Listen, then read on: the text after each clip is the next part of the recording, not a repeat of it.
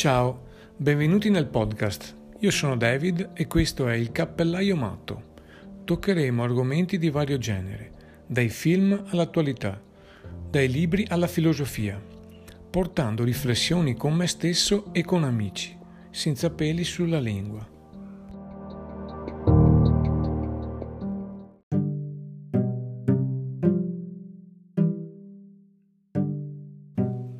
Cartesio e il discorso sul metodo e la ricerca della verità.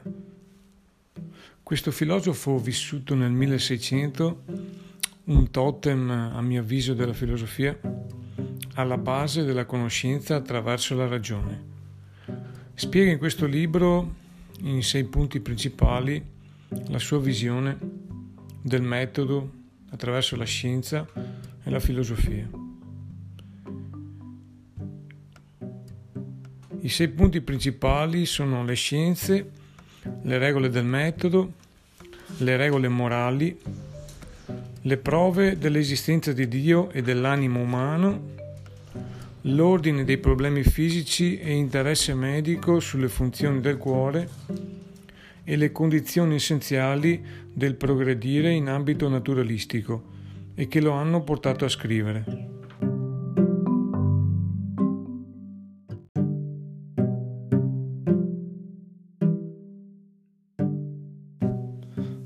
Cosa dice Cartesio? Tanto che è molto importante leggere libri utili per la conoscenza, dalla filosofia all'algebra, dalla matematica alla teologia, tutte le scienze, ma che possono essere anche fuorvianti in certi casi. Bisogna sempre tener conto del proprio pensiero, ragionarci e trarre le proprie conclusioni che per questo appunto non basta d'ingegno, ma bisogna farne buon uso, bisogna avere un metodo. E più si scoprono cose, più ci si accorge della propria ignoranza. Ad esempio viaggiare, una delle scienze più importanti, conoscere altre culture per capire che ognuno ha le proprie opinioni e le proprie verità. Il metodo secondo Cartesio è innanzitutto mettere in dubbio e il poter mettere in dubbio ci fa dedurre che penso, penso dunque sono, la frase, la frase più celebre di Cartesio. E in certe volte le nostre opinioni meglio disfarsene, meglio emendarle, togliere i pregiudizi dal proprio intelletto per conoscere meglio le cose. E per conoscere meglio le cose è molto, è molto più consigliato colloquiare con gli uomini che restare a casa nel benessere.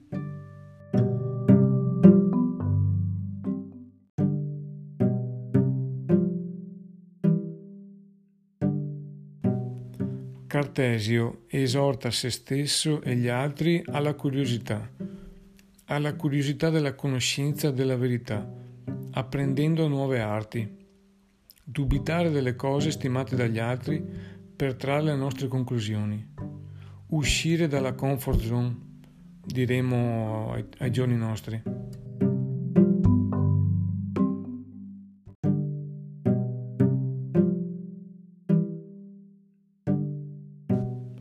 Prove dell'esistenza di Dio e dell'animo umano. Secondo Cartesio, Dio è la conoscenza della perfezione e della nostra anima. Conoscere la natura di Dio è la perfezione. Il non dubitare di Dio è essenziale. E il negare Dio è un errore quanto credere che le bestie hanno un'anima.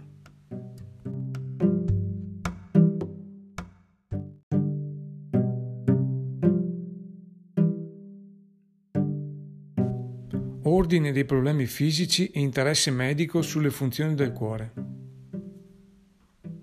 In questo capitolo Cartesio descrive il cuore dell'uomo molto simile al cuore di un grande animale, con due camere, grandi cavità, vena cava e vena arteriosa, quest'ultima suddivisa in arteria venosa e grande arteria, e poi 11 pellicole che aprono e chiudono le due cavità e descrive le pulsioni del cuore come lo scandire dell'orologio.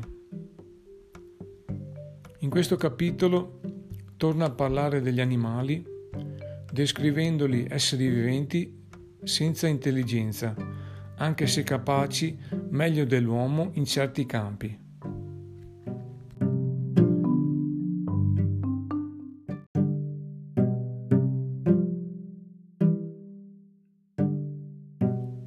Condizioni essenziali per progredire in ambito naturalistico e che lo hanno portato a scrivere.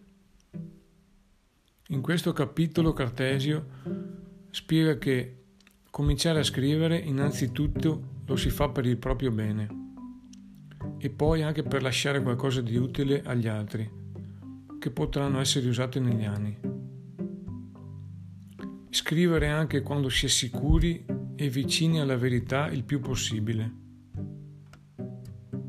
Dice anche che non c'è conoscenza che un essere umano non può raggiungere da sé, deducendolo dagli avvenimenti e dalle abitudini di tutti i giorni.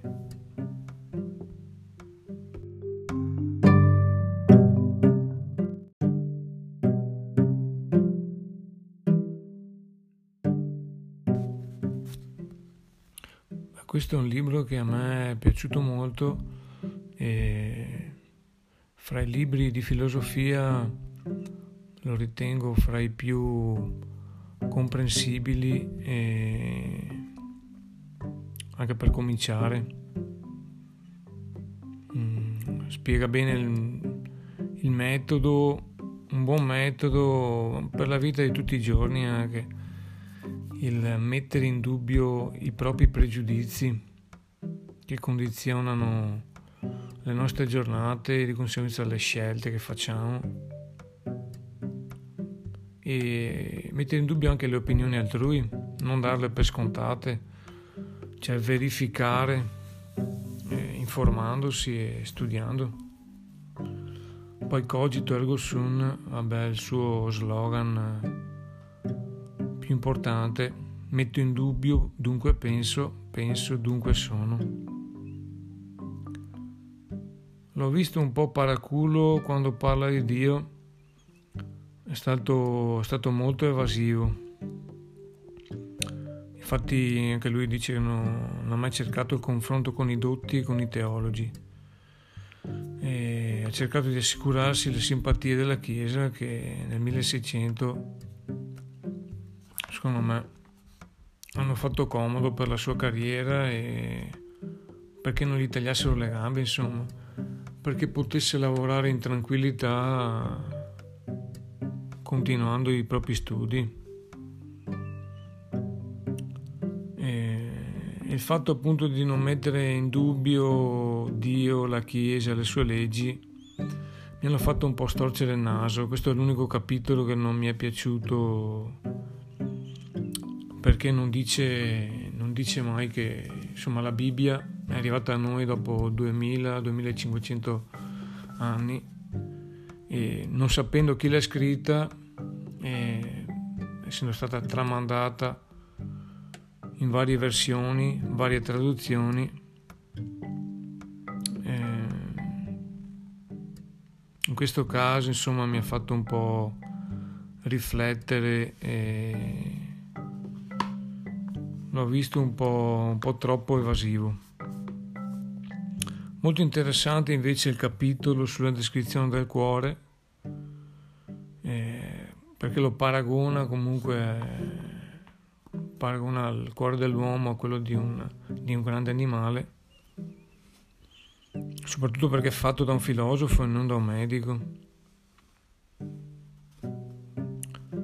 Eh, un po' rischioso l'intervento sul fatto che gli animali non abbiano un'anima e la convinzione che noi invece sì.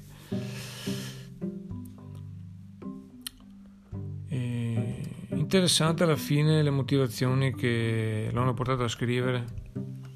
Lo scrivere per se stessi, prima cosa, e per gli altri, per lasciare qualcosa, insomma. E per citare un consiglio di, di Marco Aurelio, sarebbe utile ritagliarsi ogni sera un'oretta di tempo per scrivere, mettere giù i propri pensieri e quello che ci è successo durante la giornata, tirare le nostre conclusioni e metterle nero su bianco.